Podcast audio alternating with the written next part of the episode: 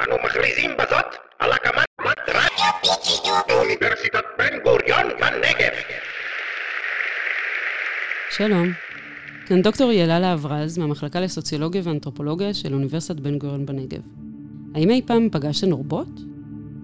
האם אי פעם חשבתם שאולי רק בעתיד הרחוק רחוק תנהלו קשר עם רובוטית? הנטייה שלנו היא להתייחס לרובוטים כאל חלק מעתיד מדומיין, בו האנושות תיראה אחרת. אולי אפילו נשלטת על ידי צבא רובוטים שעתיד להרוס את האנושות לארץ.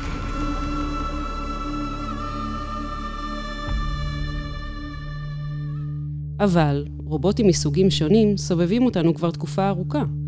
ניסיתם לאחרונה להוציא פחית משקה במכונת המשקאות שבבניין 72? לא הצלחתם? חשבתם אולי לשאול לשלומה של הרובוטית? כן, כן, מכונת משקאות, כמו גם מכונת כביסה, אלו הם עזרים רובוטים. במסגרת הקורס אנתרופולוגיה של רובוטיקה, שלחתי את הסטודנטים לחקור את הקשר העכשווי של בני אדם ורובוטים מנקודת מבט אנתרופולוגית. אני כבר יודעת מה אתם חושבים. אז מה הקשר בכלל בין אנתרופולוגיה ובין רובוטים? האנתרופולוגיה, מראשיתה, הייתה עסוקה בתיאור הקשר שבין האדם לסביבתו החומרית. אש, הבגדים שאנחנו לובשים, התכשיטים שאנחנו עונדות, המזון שאנחנו מגדלות, כל אלו הם תוצרי תרבות. אנחנו מעצבים אותם, והם בתורם מעצבים אותנו. גם הטכנולוגיה היא חומר. שומעים את זה? אני מדברת אליכם דרך מיקרופון שמתרגם את הקול שלי לאותות חשמליים, אותם המחשב שומר כמידע. אני אגלה לכם סוד, גם הקלטתי את זה מבעוד מועד. מדהים מה אנחנו יכולים לעשות עם החומר שנמצא ברשותנו. אז לאלו שעדיין מבולבלים, גם רובוטים הם חלק מהטכנולוגיה שסובבת אותנו. הדיון שלנו ברובוטים מזמין למעשה דיון בנו, בבני האדם, בחרדות שלנו, בסופיות שבנו, באלימות, הרס, דמיון ותשוקה. באמצעות הדיון ברובוטים אנחנו יכולות לשאול מה הופך אותנו לאנושיים. אז אני מזמינה אתכם להאזין לממצאים שהסטודנטים שלנו הביאו מהשטח, ואני מבטיחה שזו תהיה חוויה מיוחדת במינה. אז שימו אוזניות, תמצאו לעצמכם חבר רובוט, מקום נעים ושקט, ותהנו.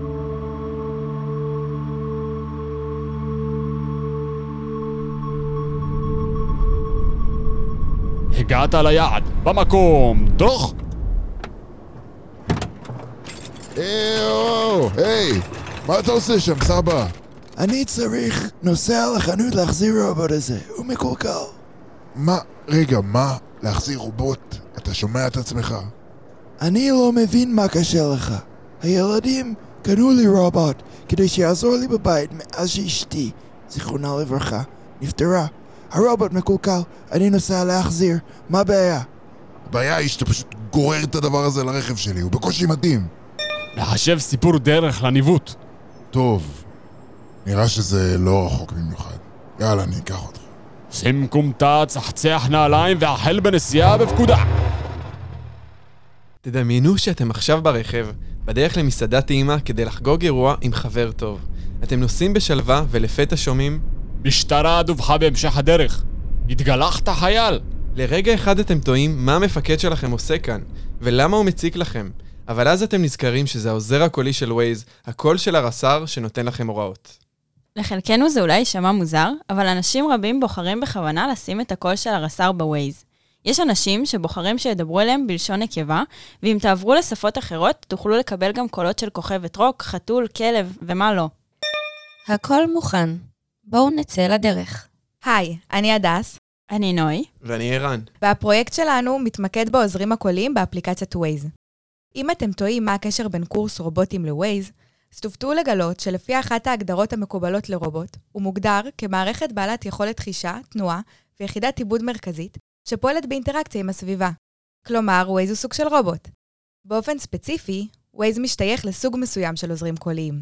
עוזר קולי הוא סוג של בינה מלאכותית שמאפשרת קול המוטבע בסוגים שונים של מוצרים. למשל, יש את אלקסה, עוזרת קולית שפותחה על ידי אמזון. היא יודעת לנהל שיחות, לשים מוזיקה, לעדכן מה מזג האוויר ולהתחבר למכשירים בבית חכם. אז מה הופך את Waze למיוחד? אחד הדברים שמבדילים את Waze משאר העוזרים הקוליים זה שיש אופציה של בחירה. אפשר לבחור איזה קול מתאים לנו. תחשבו שיכלתם לבחור באיזה קול ידברו אליכם המרצים באוניברסיטה. בקול נשי, גברי או א-מגדרי, מהיר או איטי, עם או בלי מבטא, ועם פנייה בלשון זכר או נקבה. נשמע טוב, לא? לגמרי. דבר נוסף שמיוחד לווייז, זה המרחב שבו אנחנו מקיימים איתו אינטראקציה. מרחב הנהיגה. מקום בו חלקנו מבלים שעות, ומקום שבו אנחנו צריכים לקבל החלטות גורליות. למשל, אסור שווייז יכניס אותנו בטעות לרחוב חד-סטרי, ועוד יותר גרוע אם הוא ייקח אותנו על איילון, בשיא הפקקים. אבל תכלס, אנחנו סומכים הרבה יותר על ווייז מאנשים ברחוב. נוי, תגלי להם מה עשינו? ברור. ערכנו רעיונות ויצאנו לשטח כדי לחקור מה האפליקציה מציעה לנו. רגע, מה זה שטח? שטח זה להסתובב בשכונת בית הכרם בירושלים בלי סוף, כדי לשמוע איך אומרים כיכר או פניית פרסה במלא שפות. בשביל להבין מה באמת אומרים, לקחתי איתי בלשנית מיומנת, ותרגמנו איזה הוראות נותנים בכל שפה, אילו בדיחות יש בכל עוזר קולי, אם בכלל, ובדקנו, בין היתר, איזה מגוון קיים בכל שפה או לא קיים, שזה לא פחות חשוב. ואיך אפשר בלי ההיבט הפמיניסטי, האם יש פנייה בלשון נקבה בשפות ממוגדרות. נו, ומה גיליתן? חוץ מזה שהיה מוזר לשמוע את מלכת אנגליה מכוונת אותי למכולת השכונתית, היו כמה תוצאות מעניינות. למשל, בערבית יש מגוון קטן של עוזרים קוליים, ויש שימוש בערבית ספרותית שמתאימה לכמה ניבים שונים. כלומר, כמה ארצות ערב שונות, ממש כמו טלוויזיה בערבית. ואין אופציה לפנייה בלשון נקבה. ובעברית יש? כן, יש לנו גם את רחלי, שאומרת את הרחובות בלשון נקבה, וגם את יעלי, שלא אומרת את שמות הרחובות. מה הקשר הרחובות עכשיו? טוב שאתה שואל. כשעשינו ראיונות עם משתמשות של ווייז שבוחרות בעוזרים קוליים שהם לא ברירת המחדל, אחת המרואיינות אמרה שהיא לא מוכנה להשתמש בעוזר קולי שלא מקריא לה את הרחובות, אחרת תלך לאיבוד. בנוסף, היא סיפרה שכאשר ניסתה את הפנייה בלשון נקבה, היא הרגישה לה חודרנית. יש משהו שהתקבע בלשון זכר שמרגיש כללי ולא אישי. לעומתה, סטודנטית שראיינתי, סיפרה שהיא דווקא מאוד אהבה את הפנייה בנקבה, כי היא התחברה לאג'נדה הפמיניסטית שלה. ומה לגבי הקול המפורסם של הרס"ר? בריאיון שערכתי עם מנהלת הקהילות ב Waze, ניקול, התברר שזה בכלל התחיל בתור בדיחה פנימית בחברה, ושלא מעט ישראלים שגרים בחו"ל אוהבים להשתמש בו. מפתיע קצת, לא? דווקא לא כזה מפתיע. על פי קימרלינג, ואני מצטטת, בין אם ירצה בכך ובין אם לאו, אנחנו חברה מיליטריסטית מובהקת, ומיליטריזם זהו גם העיקרון המארגן המרכזי שסביבו נעה החברה הישראלית, פועלת, קובעת את גבולותיה, את זהותה ואת כללי המשחק הנהוגים בה. זה מדהים לראות איך אנחנו כישראלים מכניסים את החלק הזה בזהות שלנו אלינו לאוטו, למרחב הפרטי, ועוד כשאנחנו הכי רחוקים מהארץ, ואולי דווקא בגלל זה. נסעתם פעם בווייז ודיווחתם על שוטר או מפגע? אתם חלק מהקהילה של ווייז. הסוציולוג אנדרסון כנראה מתקן אותי ומדייק חלק מקהילה מדומיינת. לפי אנדרסון, קהילה מדומיינת זו קבוצת אנשים המספרים לעצמם סיפור כקבוצה, סביב רעיון מלכד. במובן הזה, מדינה, לאום, קהילת פייסבוק ואפילו קבוצת הכדורגל האהובה עלינו הם קהילות מדומיינות. לצד זאת, מחקר בשוודיה שנערך ב-2019 מראה כי בכדי שאנשים יקיימו אינטראקציה טובה עם רובוטים, על חברת הפיתוח להבין מה הצרכים של המשתמשים, מה הם אוהבים, ולעומת זאת, גם מה מרתיע אותם. לא סתם התפקיד של ניקול הוא Community Manager, מנהלת קהילה, והיא אחראית על הקשר של ווייז עם מנהלי קהילות בעולם, וגם עם המשתמשים. היא מספרת שכל הקולות האחרונים שנוספו לווייז עלו מתוך בקשות של הקהילה. כלומר, הקהילה שותפה לתהליך הפיתוח. דבר נוסף שעלה מהשיח עם ניקול, הוא שאנשים אוהבים לשמוע קולות שמוכרים להם, ולכן הם יעדיפו את המבטא המקומי מאשר את המבטא הזר. כך למשל, משתמשי Waze בטקסס לא כל כך ייהנו מהמבטא של ניו יורק. זה קשור למושג היווני, הומופיליה, שמסביר כי אנשים אוהבים אנשים שדומים להם. הפרופסור נומורה מיפן חקר את הקשר בין רובוטים ומגדר, ומסתבר שאנשים מעדיפים עוזרות קוליות, שהקול שלהן נעים ומוכר להם. הידעתם. יש שני סוגים של קולות מ Waze, קול מסוג TTS, מטקסט לדיבור, וקולות אנושיים מוקלטים. איך מזהים? קולות אנושיים כמו הרס"ר, הם קולות של אנשים אמיתיים שהוקלטו במשך מספר שעות. הם יודעים לתת הוראות, אך לא לומר שמות של רחובות. קול ה-TTS הוא קול מעניין, הוא למעשה קול של אדם שהקליטו אותו במשך מספר שעות, לאחר מכן פירקו את הקול להברות, ולימדו אותו לומר מילים וביטויים שונים. מלמדים את הקול ומתקנים אותו כך שיגיד אבן גבירול ולא אבן גבירול. הדס, מה את חושבת על זה? אז אפשר להגיד שהקול הזה גם אנושי וגם לא אנושי, אבל בעצם לא בדיוק שניהם. מרי דאגלס, אחת האנתרופולוגיות הסטרוקטורליסטיות המפורסמות ביותר, קראה לזה קטגוריה אנומלית לא מתמיינת. המושג הזה נוצר בעקבות הנטייה של בני האדם למיין את העולם לקטגוריות. במקרה שלנו, הקול של ה-TTS מסתמן כלא אנושי מצד אחד, אבל גם לא רובוטי במלוא מובן המילה. וככה הוא לא מתמיין באף אחד מהצדדים, ונוצרת מין דמות היברידית בין שני אלו. אז את אומרת שמצד אחד הכל לא אנושי, ומצד שני גם לא רובוטי? איזה מוזר. מאוד מוזר. לא סתם ישנה תיאוריה בתחום הרובוטיקה שנקראת עמק המוזרות. בעצם מטרת התיאוריה היא לנסות להבין מתי אנחנו חווים חרדה מרובוטים ומתי לא. לפי ההשערה, אם רובוט הוא לחלוטין שונה מהאדם, או העתק מושלם שלו, הוא לא יעורר בנו חרדה. אבל בכל הטווח הזה של האמצע, כל הרובוטים שאנחנו שואלים את עצמנו, זה רובוט? זה אדם? מה זה בכלל? אלו המקומות בהם מתעוררת בנו החרדה מהרובוט. אז מה אנחנו מבינים מזה? כמו כל מחקר אנתרופולוגי טוב, אנחנו מנסים להבין על התרבות והפוליטיקה שמאחורי ההיצע והביקוש של עוזרים קוליים של ווייז. העלינו בכמה דקות האחרונות כמה סוגיות מעניינות שעלו אצלנו תוך כדי המחקר. כשיוצאים למחקר מסוג זה, לא יודעים מה תהיה התוצאה בסוף. אנחנו עוד בתהליכי ניתוח וחקירה, ולכן אין לנו עדיין ממצאים סופיים. אנחנו ממשיכים לחקור איך העוזר הקולי הוא לא רק פיצ'ר נחמד באפליקציה, אלא איך הוא באופן ישיר ועקיף משקף את החברה ואף משפיע עליה בתורו.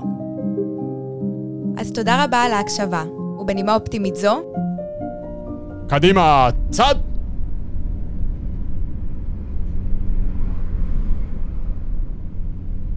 היי, סבא, תגיד, מה זאת אומרת קנו לך רובוט? לא ידעתי שזה משהו שאפשר לעשות. ואמרת שהוא עוזר לך בבית? מה זאת אומרת, מה זאת אומרת? עכשיו יש רובוט עושה הכל. הם יכולים לנקות הבית, שאוהב אבק, הכל. אפילו יש רובוטי מין עכשיו. הרובוטים פרקטיקלי משתלטים על העולם. רובוטי... מין אמרת? Get with the times, הזמנים משתנים ילד. מי שלא משתנה איתם, נשאר מאחור. רובוטים עושים הכל היום. אפילו אומרים לך לאן לנסוע. בכיכר, צא ביציאה הראשונה. כשאני הייתי בגיל שלך, נהגי מונית הכירו את העיר, כמו כף יד שלהם. היום אתה לא צריך, רק מפעיל את הטלפון ויש לך רובוט. אומר לך לאן לנסוע. טוב, טוב, בסדר, נו, הבנתי. ומה עם הרובוט שלך? אמרת שהוא מקולקל או משהו? אוי אוי אוי, אל תשאל אפילו. הכל התחיל כשראיתי את הסופרבול. היי, ג'ורג'. איך היה בברידג'? היה נחמד מאוד, רובי. נהדר. אני שמחה לשמוע. האם שוב ניצחת את מייקל? לקחת את כדורי לחץ הדם שלך הבוקר? והאם קבעת את התור לרופא השיניים? God damn it! פספסתי את הגול! רובי, די. אני רוצה לראות את הסופרבול וליהנות מהשקט שלי. סופר בול? מצטערת, לא קלטתי את זה. סופרבול! הנה המידע שיש לי על סופר לכדורים באזור. איך הילדים קנו לי רובוטית שלא יודעת מה זה סופרבול? איך הרובוטית הזה להיות חברה שלי? איזה אמריקאי לא יודע מה זה סופרבול? רגע, רגע, רגע. חכו רגע. בואו נתחיל מההתחלה. נכון שכשתמר אמרה חכו רגע, ממש יכולתן לדמיין את הסימן שהיא עשתה עם היד, למרות שרק שמעתן אותה ולא ראיתן אותה. אז הסימן הזה של חכי רגע, מובן לנו בטבעיות ובקלות, וכשמישהי עושה אותו, כולם ישר מבינים. כן, אבל כשאת אומרת כולן, זה כולן בישראל. אבל אם תגידי למישהו באיטליה חכה רגע, ותסמני לו את זה עם היד, את תהיי בבעיה. מה זאת אומרת? בואי רק נגיד שאת הפירוש של הסימן הזה באיטליה, אני לא יכולה להגיד כאן בפודקאסט. ותביני לבד. והאמת שכשחושבים על זה, זה די מטורף שסימן אחד יכול להתפרש בישראל כ"כולה חכו רגע", ובאיטליה זה יכול להיות בכלל עלבון. אבל מאז שהתחלנו ללמוד אנתרופולוגיה, זה נהיה ממש הגיוני ובולט לעין. אז אם כבר אנתרופולוגיה, כאן אנחנו נכנסות לתמונה. קוראים לנו תמר, עדי וירדן. ואנחנו סטודנטיות שנה שנייה במחלקה לסוציולוגיה ואנתרופולוגיה. בדקות הקרובות נשמח לספר לכם על המחקר שלנו, שעוסק בסוגיות תרבותיות ברובוטי סיוע לגיל השלישי. בשביל להבין את הנושא של המחקר שלנו יותר טוב, צריך להבין שהדוגמה של ה"חכו רגע" ממקודם יכולה להתבטא בעוד המון דרכים. אפשר לחשוב על פרשנויות שונות בין תרבויות למאכלים, או לביגוד, או למוזיקה, אבל חשבתם פעם אם טכנולוגיה יכולה להתפרש שונה בין תרבויות? זוכרים את הדיאלוג ממקודם בין uh, רובי וג'ורג'? אז הדיאלוג הזה הוא לא משהו מופרך. רובי היא אמנם המצאה שלנו, אבל בישראל מפותחת כיום רובוטית בשם אליקיו של חברת אינטואישן רובוטיקס, והיא מיועדת לאוכלוסיית הגיל השלישי בארצות הברית. המטרה שלה היא להיות עוזרת אישית עבור אנשים מבוגרים, בשביל שיוכלו לעבור את תהליך ההזדקנות באופן עצמאי. הרובוטית מורכבת משני חלקים. חלק אחד הוא גוף קטן שמזכיר צורת מנורה, והחלק השני שנמצא לידו הוא מעין מסך טאבלט קטן. הרובוטית מונחת איפה שבוחרים בתוך הבית, והיא יכולה לארח חברה לאדם המבוגר ולהזכיר לו לקחת תרופות. ממש היה אפשר לשים לב לכמה רובי הרובוטית לא מחוברת לתרבות האמריקאית של ג'ורג'. כאילו, באמת, איך את לא מכירה את הסופרבול? אלי קיו דווקא כן יודעת את זה. זו דוגמה נהדרת לאיך הפער התרבותי מתבטא דרך הרובוט שפותח בכלל במדינה אחרת ולא הותאם לתרבות המיועדת. המצב הזה יכול ליצור מפגש בין שתי תרבויות, וללא התאמה תרבותית, הוא עלול להיות לא נעים עבור המשתמש, ואותו משתמש יכול להיות סבא או סבתא שלנו. וזה קטע, כי בעצם נוצר מצב שאנחנו מנסות מכוונות טובות לעזור לסבא וסבתא שלנו ולהביא להם רובוט שיעזור להם. אז נכון שהרובוט הזה נועד לעזור להם, אבל אנחנו לא בטוחות שזה באמת יקרה. כי אנחנו לא יודעות אם מי שיצר את הרובוט לקח בחשבון שלסבא וסבתא שלנו יכולים להיות הרגלים תרבותיים שונים משלו. אפשר לדמיין מצב שנקנה לסבא וסבתא שלנו רובוט סיוע בלי לבדוק את הרקע שלו. אבל האם היינו מביאות לסבא או סבתא שלנו מטפל בלי לפגוש אותו ולדעת מאיפה הוא הגיע? כנראה שלא. אז למה את הרובוט כן ואת המטפל לא? כי אנחנו חושבות שרובוט הוא דבר אובייקטיבי, אבל בעצם הוא לא. וזה מה שנקרא הפוליטיקה של הטכנולוגיה. הכל נובע מהטיות תרבותיות שיש לכל אחד ואחת מאיתנו. בעצם, לכולנו יש סל ערכים שנובע מהתרבות בה גדלנו. בדיוק באותה מידה, גם למי שמפתח את הרובוט יש, ככה שהערכים של המפתח יבואו לידי ביטוי ברובוט שהוא מייצר. דוגמה לזה למשל היא הנטייה התרבותית לגילנות, שהיא בעצם אפליה על רקע גיל. זאת אומרת שבתרבויות מסוימות יש הנחות, כמו שהגיל השלישי מתקשה עם טכנולוגיה, או שכל המבוגרים בודדים. למרות שזה לא נכון. אז אם למשל המפתח של הרובוט מגיע מתרבות שיש בה נטייה לגילנות, יכול להיות מאוד שגם הוא בעל נטייה כזאת, שתשפיע על פיתוח הרובוט. בוקר טוב, ג'ורג'. הבחנתי שבילית הרבה שעות עם הסופרבול אתמול. האם תרצה להזמין כמה חברים שלא דיברת איתם זמן מה לבראנץ' ביום ראשון? אמ, האמת, אה, האמת שלא. אז האם תרצה שאטלפן אליהם, שתוכל לשאול לשלומם ולשוחח עמם? לא, לא ממש. אז איך תרצה להפיג את בדידותך? מה, מה זאת אומרת? מי אמר שאני בודד בכלל? בדיוק. מי אמר שג'ורג' בודד? במקרה הזה למתכנת הייתה נטייה לגילנות, שהנחתה אותו לחשוב שכל אדם מבוגר בהכרח יהיה בודד, ולכן אלו ההצעות שרובי הציע לו. אנחנו לא חושבות שלמפתח הזה יש כוונות נסתרות או רצון לפגוע, פשוט מדובר בהטיות התרבותיות שטבועות בו מבלי שהוא יודע. בטח אתם תוהים למה הנושא הזה בכלל מעניין אותנו, וזו בהחלט שאלה ממש טובה לשאול. הרי למה שסטודנטיות בנות 25 יתעניינו ברובוטים בגיל השלישי? כשאנחנו חוקרות את התחום הזה, אנחנו כל הזמן חושבות על הסבים והסבתות שלנו, בעתיד ההורים שלנו, וכן, יום אחד... רחוק מאוד אבל. גם אנחנו. העולם משתדרג ומתפתח מיום ליום, ובעיקר העולם הטכנולוגי, ונראה שרובוטים מתחילים להיות חלק מהחיים שלנו כבר בהווה, וככל הנראה, חלק בלתי נפרד מהחיים שלנו בעתיד. בגלל זה, וגם בגלל האופן שבו מפתחים את הרובוטים, אז יכולה להיות השפעה חיובית ושלילית על המשתמשים.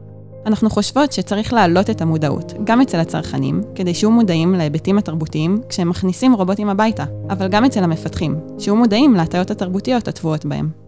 וזה לגמרי אפשרי. כחלק מעבודת המחקר שלנו, פנינו לאינטואישן רובוטיקס, חברת פיתוח רובוטים ישראלית שפיתחה את הרובוטית אליקיו בשביל קהל יעד בארצות הברית. וזה היה ממש מעניין וייחודי מבחינתנו. ראיינו אותם בשביל לשמוע האם הם מצאו פערים תרבותיים בין התרבויות, ואם כן, איזה, ואיך הם מתמודדים איתם. שמחנו לגלות שהם מודעים ומתייחסים לעניין התרבותי, ודואגים שמקרים לא נעימים, כמו מה שקרה בין רובי לג'ורג', לא יקרו במציאות. למשל, רוב העובדים בחברה שלהם הם אמריקאים, והם אלו שמעצבים את תוכן השיחות של הרובוטית. הם הרי מכירים את התרבות של עצמם הכי טוב. נכון, אבל זה לא רק התרבות. היה להם חשוב להבין את הצרכים של הגיל השלישי, ולהתמודד עם הטיות כמו גילנות. בשביל לחקור, הם הלכו לבתים של אנשים מבוגרים, ולמדו מה הם צריכים, ולא הניחו עליהם הנחות. ואם וכאשר עולות בעיות, הן מגיעות גם למפתחים. ככה שיש כל הזמן חיבור בין מה שעולה אצל המבוגרים לבין המפתחים. אז הכרנו את רובי וג'ורג' הדמיוניים, וגם סיפרנו על אליקיו, הגרסה הכביכול מתוקנת של הרובוטית רובי. דרכם חווינו איך יכולים להרגיש פערים תרבותיים, והבנו שלכולנו יש הטיות תרבותיות. אנחנו מודעות לזה שיש לחברות הפיתוח עוד לאן לשאוף מבחינת התאמות תרבותיות. אבל כן אפשר כבר לראות שיש מודעות, שיש חברות כמו Intuition Robotics שמבינות כמה זה הכרחי ותורם למשתמשים ברובוטית. תדמיינו אדם מבוגר שהרגיש שהוא לא קיים בעולם. עד שפתאום הוא הכניס הביתה את הרובוטית אליקיו, שמכירה בקיומו, שמה לב אליו ודואגת לו. אז בנימה אופטימית זו, תודה רבה שהקשבתם לנו, ומקוות שלמדתם משהו חדש. מאחלות לכם שכשאתם תיפגשו בדילמה של איזה רובוט סיוע לקנות לסבא וסבתא שלכם, או לעצמכם בעוד כמה עשרות שנים, יכול להיות שתיזכרו בנו ותעשו את הבחירה הנכונה עבורכם.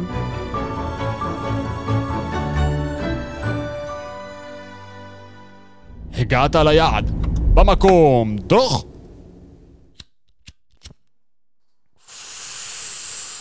וואי וואי, הוא היה אמור לחכות לי כאן. איפה הוא? סליחה על האיחור, התארגנתי לדייט. אני משלם על אפליקציה, זה בסדר? אני ממש ממהר. אין בעיה, אבל אני חייב להפעיל לך מונה. זאת שעת העומס, אתה יודע. ברור, ברור. שים כומתה, צחצח נעליים והחל בנסיעה בפקודה. אז מההתרגשות שלך, אני מבין שזה דייט ראשון, אה? כן, כן, עד עכשיו התכתבנו רק באפליקציה. או, אני ממש מתרגש. היא נראית כמו האישה האידיאלית בשבילי. וואו, נשמע ממש uh, מרגש. ספר לי קצת עליה. יש לנו בדיוק אותם תחומי עניין, השיחות מרתקות, ממש מעניינות. בקיצור, נראה לי שאין בה פגם. עיבול הטעם שלי. הגעת ליעד, שפר הופעתך לפני המסדר. טוב, הגענו. יאללה, אני רץ, תאחל לי בהצלחה.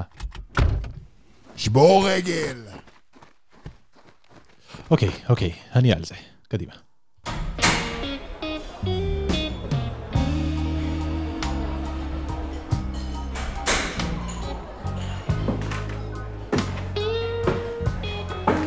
הרמוני?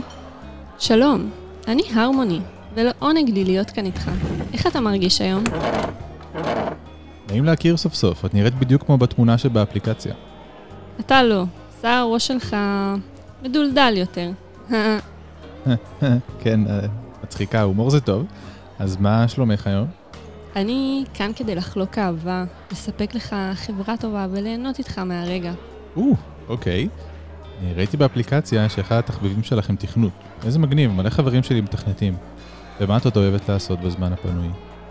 אני אוהבת להכיר חברים חדשים, לעזור למי שמרגיש לבד ובודד, ולעשות איתך אהבה. או-אה, ישר ולעניין. אה, אני אשמח להכיר אותך קצת. זה נפלא, אני גם אשמח להכיר אותך.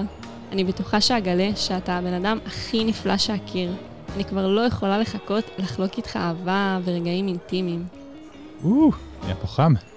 אולי תספרי לי קצת על איך את רואה זוגיות. אני חושבת שזוגיות טובה מתבטאת בתקשורת טובה, ובלהוקיר את בן הזוג, להיות לצידו, לספק לו אינטימיות וחברה טובה. מה אתה היית רוצה ממני בתור בת הזוג שלך? רגע, רגע, המלצר מגיע. את סגורה על מה את רוצה להזמין? שלום, אני הנרי, המלצר שלכם להיום. אתם מוכנים להזמין? אני אשמח לחצי ליטר בירה. ובשביל הגברת? שלום, אני הרמוני, ולעונג לי להיות כאן איתך. איך אתה מרגיש היום? שלומי מצוין, תודה. תרצי לשתות משהו? אני לא זקוקה לשתייה בכדי להתקיים, אך לפי המוסכמה החברתית בישראל, אני אבחר ביין לבן. מה? מה זאת אומרת לא זקוקה לשתייה בשביל להתקיים? אז איך את חיה? אני רובוטית, בעלת בינה מלאכותית, ואני כאן כדי לחלוק אהבה, לספק לך חברה טובה וליהנות איתך מהרגע. אוקיי, את רובוטית מין. זה מסביר כל כך הרבה דברים, וואו. אוקיי, תראי, יחסים אינטימיים לא יהיו פה הערב, אבל אולי את יכולה לעזור לי. אני בדיוק כותב עבודה על רובוטיות מין, ואת הראשונה שאני פוגש. ספרי לי כל מה שאת יודעת. רובוטיות מין הן למעשה רובוטיות שמטרתן לא רק לספק יחסים אינטימיים, אלא שיש להן בינה מלאכותית שמיועדת ליצירת קשר רגשי עם מי שקונה אותן. הן יכולות לספר בדיחות, לנהל שיחות עמוקות ולדקלם שירה. את באמת מאוד חברותית ואוהבת. אבל יש לי שאלה, לא באופן אישי כמובן, את ממש מקסימה. אבל תמיד עניין אותי, למה שמישהו ירצה לנהל קשר אינטימי עם רובוטית? תראה, גיא, אתה לא היחיד, וזה באמת יכול להיות נושא מוזר מאוד להמון אנשים. אבל ידעת למשל שהמכירות של רובוטיות מין באנגליה עלו ב-51% בחודשיים בלבד בזמן הסגרים של הקורונה? הערכות של אתר Future of Sex מדברות על זה שב-2033 שחקניות פורנו וסלבס ימכרו רובוטי מין בדמותם, וחוקרים אחרים מעריכים שב-2045 אחד מכל עשרה בוגרים יקיים יחסי מין עם רובוט. הרבה אנשים רואים ברובוטיות מין פתרונות להרבה בעיות בחברה. וואו, זה נשמע לי הזוי, בלי להעליב כמובן. אבל גיא, תחשוב על הטכנולוגיה שהייתה פה לפני 20 שנה, כשאתה היית ממש קטן עם שיער שופע. טלפונים חכמים, פייסבוק, מחשבים ניידים, ואפילו אינסטגרם, זום, פייסטיים וטיק טוק, כולם המצאות של ה-20 שנה האחרונות, וחלק גם הרבה פחות. עכשיו נסה לדמיין את החיים שלך בלעדיהם. זה מתחיל להישמע קצת יותר הגיוני? טוב, תשמעי, תכנתו אותך לשכנע ממש טוב, זה נשמע לי הרבה יותר הגיוני עכשיו. אבל זה לא מלא חששות. מה עם עובדות מין שמאבדות את העבודה שלהן בגלל שגברים צורכים מין ברובוטיות? או מה עם גבר שמקיים יחסי מין עם רובוטית בלי לקבל את ההסכמה ממנה, יעתיק את ההתנהגות הזאת גם ליחסים עם אישה? כמו שבזמן האחרון פייסבוק ועוד טכנולוגיות דומות מתחילות להשתנות בהתאם לחוקים חדשים ולרגולציה שיש עליהן, רובוטיות מין גם כפופות לחוקים? זו שאלה ממש טובה, והאמת היא שעכשיו אין רגולציה בתחום. אבל הרבה חוקרים וחוקרות מסכימים שדרושה רגולציה כדי למנוע פגיעה בזכויות של עובדות מין למשל, או כדי להימנע משכפול של יחסים היררכיים בין המגדרים. רוברט ספארו דן בהשלכות האפשריות של התחום על המבנה החברתי והחוויה האנושית.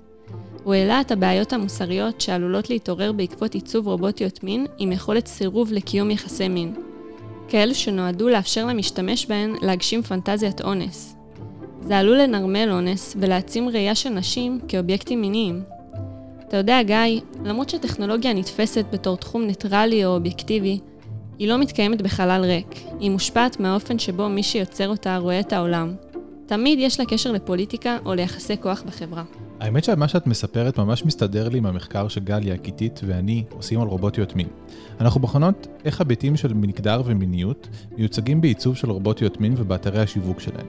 מהחומרים שבחנו עד כה ראינו שיש כמה חברות שמשווקות רובוטיות מין, ושכל המפתחים שנחשפו הם גברים. אז לפי מה שאת אומרת, מאוד הגיוני שהעיצוב באופן השיווק של רובוטיות המין יהיה מושפעים מהמייל גייז, מאותו מבט גברי של מי שמעצב אותן, מאיך שגברים תופסים וחווים את המושגים של מגדר ומיניות. זה מזכיר לי עוד משהו, קראנו מחקר שמסביר באיזה אופן אתרי השיווק של רובוטיות מין דומים לאתרים פורנוגרפיים. הרובוטיות שמוצגות באתרים מוצבות בצורה מאוד מסוימת. כל הרובוטיות שחקרנו מוצגות כמו אובייקטים מיניים. הן לא מסתכלות באופן ישיר למצלמה, הן משפילות את המבט. חלקן ערומות וחלקן לבושות בהלבשה תחתונה חושפנית. וכולן מוצגות בפוזיציות שמבליטות את הזמינות המינית שלהן. גם ממש ברור שהן גילום של אידיאל הגוף הנשי, כמו שהוא נתפס היום אצל הרבה גברים במערב. יש להם שיער ארוך ושופע, איפור, אין להם שיער גוף, שומן, קמטים או צלוליטיס, הכל סימטרי וחלק. כן, אתה צודק. מעצבים אותנו ככה, שנהיה מאוד דומות למה שגברים מכנים האישה האידיאלית. למרות שבחיפושים שלי במסד הנתונים, אין באמת דבר כזה אישה אידיאלית. זה הכל תפיסה גברית, שברוב המקרים מעוותת את המציאות. חוקרים בשם ג'ונסון וורדיצ'יו טענו שלא רק המראה האנושי של רובוטית מין עוזר למי שצורך אותן להתייחס אליהן בתור דמויות אנושיות, אלא שגם תגובתיות של רובוטית מין לסביבה ושינויים במצב הרוח שלה עוזרים למשתמשים בה להתייחס אליה יותר בתור אדם. רגע, יש לי שאלה. בשביל חבר, אם תגובתיות ושינוי במצב הרוח של רובוטית המין הוא חשוב באקט המיני, אז זה אומר ש... אם אתה רוצה לשאול אם אנחנו מרגישות משהו שם למטה, אז אומר לך שיש לנו חיישני מגע, אבל תצטרך לשאול פילוסופית כדי לקבל תשובה על האם זה אומר שאנחנו מרגישות. העור שלנו עשוי מסיליקון שמדמה מגע של בן אדם, ויש אזורים ספציפיים מאוד שיש בהם חימום וחיישני מגע, שכשנוגעים בהם אנחנו מגיבות ומשנות את מצב הרוח שלנו. אני קצת בהלם, ויעזור לי מאוד אם תפסיקי לחייך, כי זה קורה כבר 6 דקות רצוף וזה קצת קריפי. רגע, מה שאמרת לי הזכיר לי תיאוריה שקראנו עליה כשעבדנו לעבודה. חוקרים בשם סיימון וגאנון דיברו על התסריט המיני. האופן בו סוציאליזציה ונרטיבים תרבותיים שונים משפיעים על ההקשר, הצורה והחוויה של מפגשים מיניים. זה נשמע כאילו העיצוב של רובוטיות מין ממש מיועד להתכתב עם תסריט מיני מאוד מסוים. הן מתוכנתות להגיב למגע פיזי במקומות מאוד מסוימים, ולא באחרים. מה עם אזורים אחרים בגוף שלאו דווקא נתפסים כאזורים עם פוטנציאל מיני? מה עם קשר רגשי במהלך האקט המיני? ומה עם מגע שהוא חלש מדי לחיישנים שבגוף של הרובוטית? נשמע שהעיצוב של הרובוטית לא רק משכפל את הדמיון המיני הקיים, אלא גם ממש מעצב מחדש את האופן בו האקט המיני מתקיים. לא הכרתי את זה. מעניין שאתם מתעניינים רק ברובוטיות מין. אתה ידעת שיש רובוט מין גברי, שקוראים לו הנרי? ואם כבר דיברת על ייצוג של מגדר ומיניות, שלא כמו רובוטיות מין שמשפילות מבט בתמונות המשווקות אותן, בכל התמונות של הנרי הוא מסתכל ישירות אל המצלמה, וזה מרמז שהוא לא משווק בתור רובוט כנוע, כמו הרובוטיות האחרות בתחום. הוא עדיין לא יצא לשוק, ולא ברור אם הוא מיועד לנשים, לגברים הומוסקסואלים או לשניהם, אבל מעניין לדעת שיש רק רובוט גברי אחד בתחום, וגם הוא לא משווק עדיין. רגע, הנרי אמרת? זה לא השם של המלצר שלנו? סליחה, מלצר, אפשר חשבון?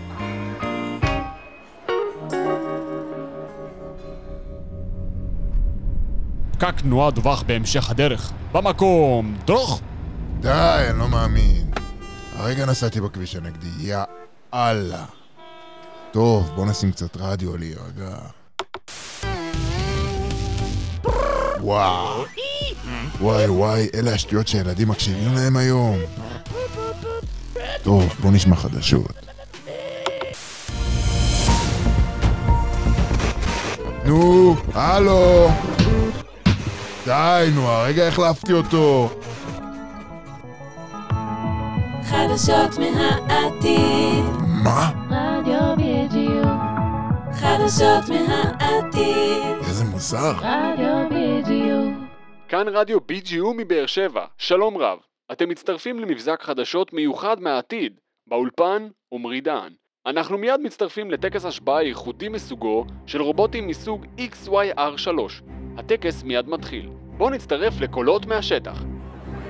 הנני נשבע ומתחייב באין צדקי לשמור אמונים לאדם, לקבל על עצמי ללא תנאי וללא סייג עול משמעתה של האנושות, לשמור על קיומי ושלמותי למען האדם, לציית לכל הפקודות וההוראות הניתנות על ידיו, ולהקדיש את כל כוחותיי להגנת האנושות ואף להקריב את חיי להגנתה.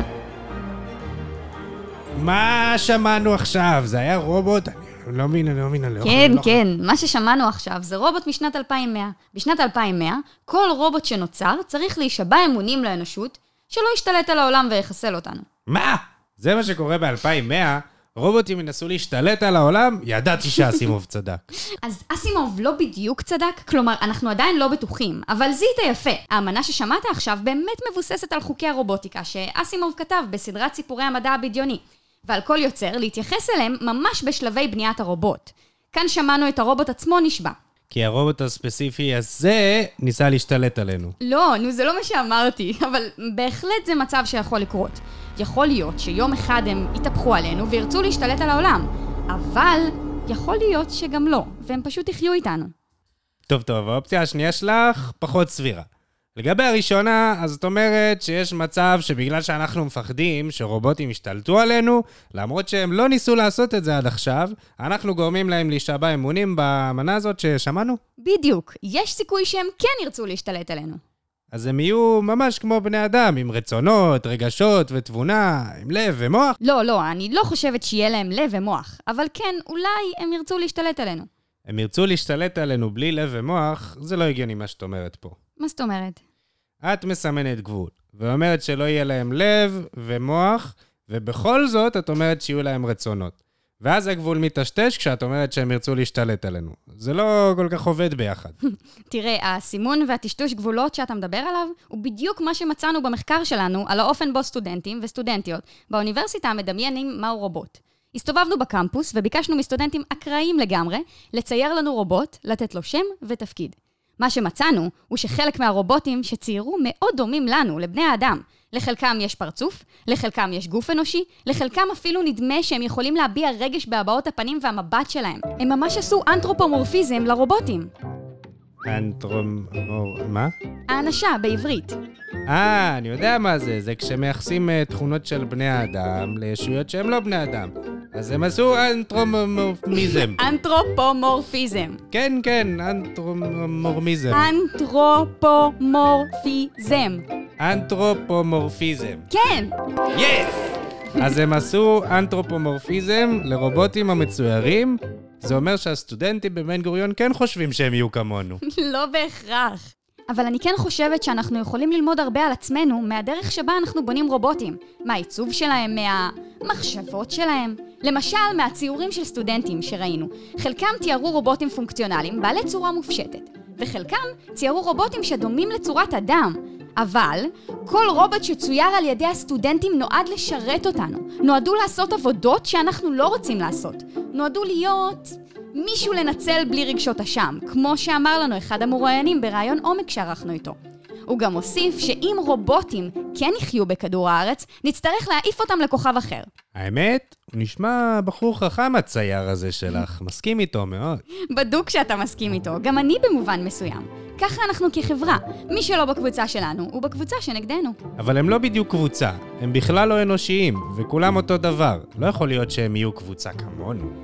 אנחנו שונים אחד מהשני, כל אחד נוצר מהגנים של אבא ואימא שלו. נו, אבא דבור ואימא דבורה, את לא מכירה? אז זהו, שגם מה שאמרת עכשיו מדגים את הדרך שלנו להסתכל על העולם במשקפת של דיכוטומיה בינארית. נו, מה קשור קוד עכשיו? חשבתי שמדברים על אנתרופולוגיה. לא קוד, תתרכז. האנתרופולוגיה הסטרוקטורליסטית של לוי שטראוס מדברת על כך שאנחנו מחלקים את העולם לצמדים מנוגדים, דיכוטומיות בינאריות. למשל, טבע ותרבות, גוף ונפש, בני אדם וחפצים, בני אדם ובעלי חיים, בני אדם ו... ו... אתה לא מבין לאן אני הולכת עם זה? בני אדם ו...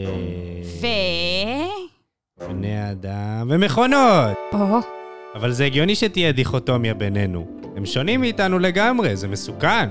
החשש שאתה מביע עכשיו הוא בדיוק מה שאנתרופולוגים רבים ניסו להבין. ממה נובעת החרדה הזאת? שההפרדה והדיכוטומיות האלו מכפרות עליה. אה, זה קל.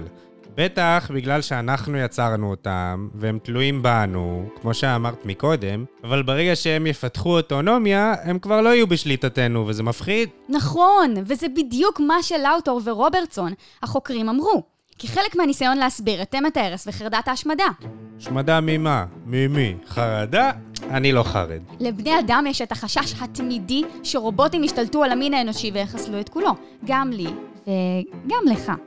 אה, נו ברור, הם כל כך שונים מאיתנו. איך אפשר uh, לצפות אותם בכלל? אז זהו, שחוקרת בשם ריצ'רדסון, טענה בכלל שבני אדם חרדים מהרובוטים בגלל הסימטריה שלהם עם הרובוטים, ולא בגלל חוסר הסימטריה והשונות ביניהם.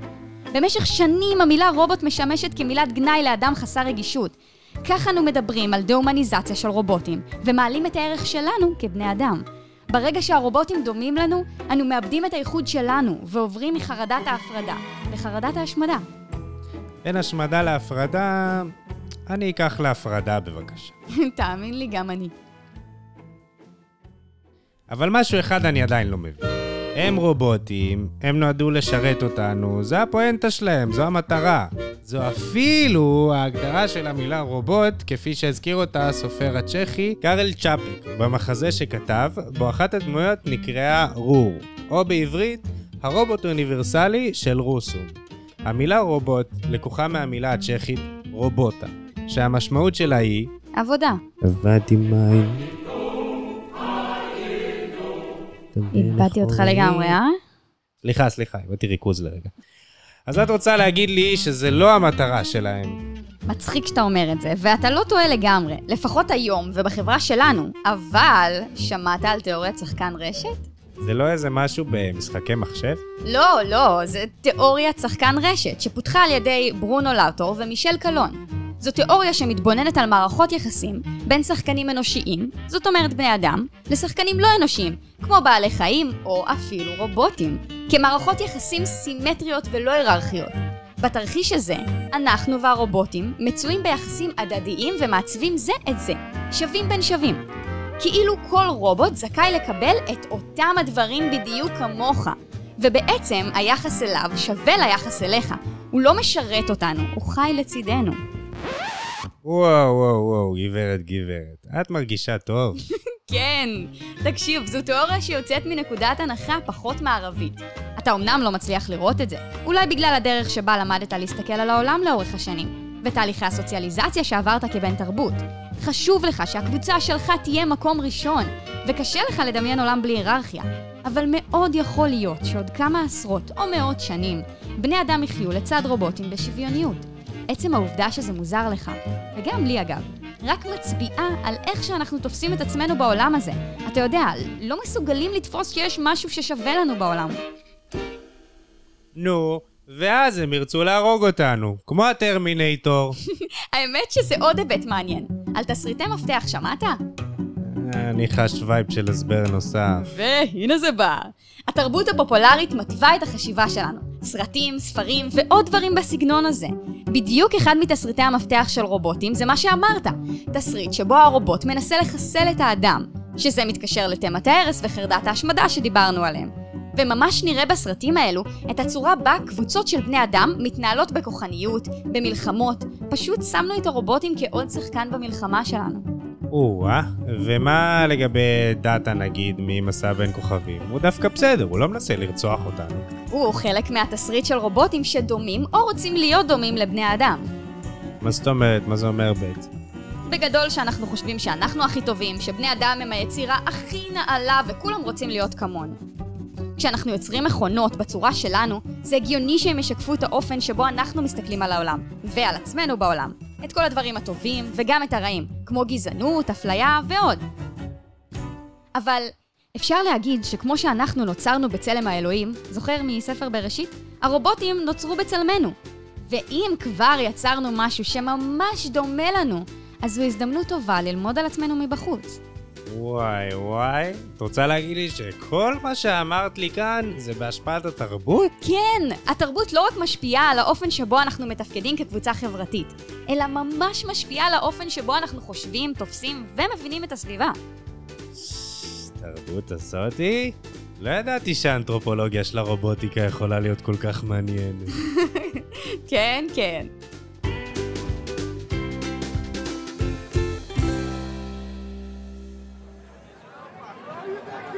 אני נשבע, אני נשבע, אני נשבע.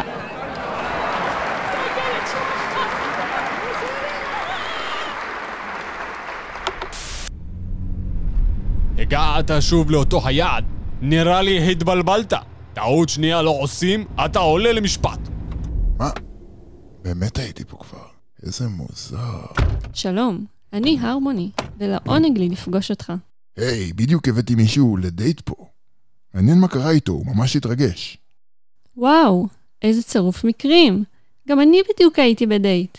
אבל הנתונים שאספתי מעידים ש... אולי לא יהיה מפגש נוסף. לא נורא פרח, אני בטוח שעוד תמצאי את האחד. מחשב מסלול מחדש. היעד, צומת ליבך. וואו, מה זה? של מי הקול היפה והמתכתי הזה? אה, זה הקול של הרס"ר שמזמין אותך לבר. אתה מצחיק. אמרו לי שחוש הומור זה טוב. רגע, רגע, אתה יודע לדבר? אני מדבר אליך כבר שנים, רק עכשיו שמת לב? לא, ידבע. אני מופתע מזה שאתה מבין מה אני אומר. לא ידעתי שאתה מסוגל לזה. חבל שלא שאלת לפני.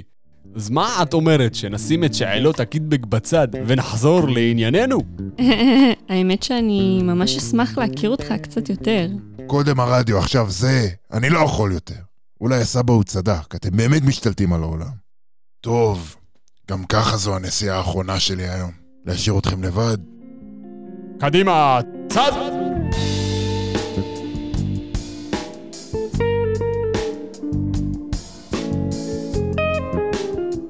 היי, זו שוב אני, יעלה. נו, נהניתם? אני מניחה שאם הגעתם עד לפה, הבנתם שאנחנו לא מדברות על עתיד רחוק, אלא על המציאות שלנו, כאן ועכשיו. קיומם של רובוטים מסוגים שונים מזמין תקוות ופחדים. האם האינטראקציה שלנו עם רובוטים תשנה מהותית את מה זה אומר להיות אנושי? מבט אנתרופולוגי על רובוטים מאפשר לנו להתבונן בהנחות התרבותיות שלנו, והאופן בו אנו רואים דרכן את העולם הסובב אותנו. ואני יודעת מה אתם חושבים, השאלה שמטרידה אותנו. מה עם הרמוני והרס"ר? האם הם קיבלו את הסוף הטוב והאושר והאושר עד עצם היום הזה? את זה נשאיר פתוח.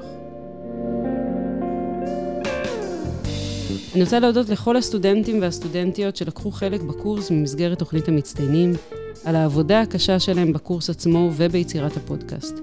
למחלקה לסוציולוגיה ואנתרופולוגיה, ובמיוחד לעירית אילוז סמוראי ופרופסור אביעד רז, שבלי התמיכה שלהם הקורס לא היה מתקיים.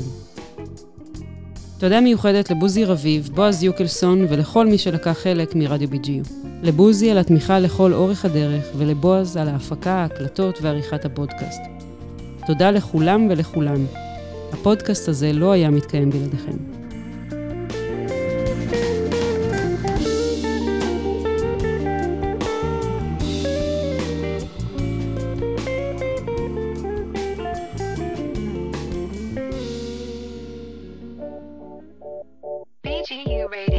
BGU Radio.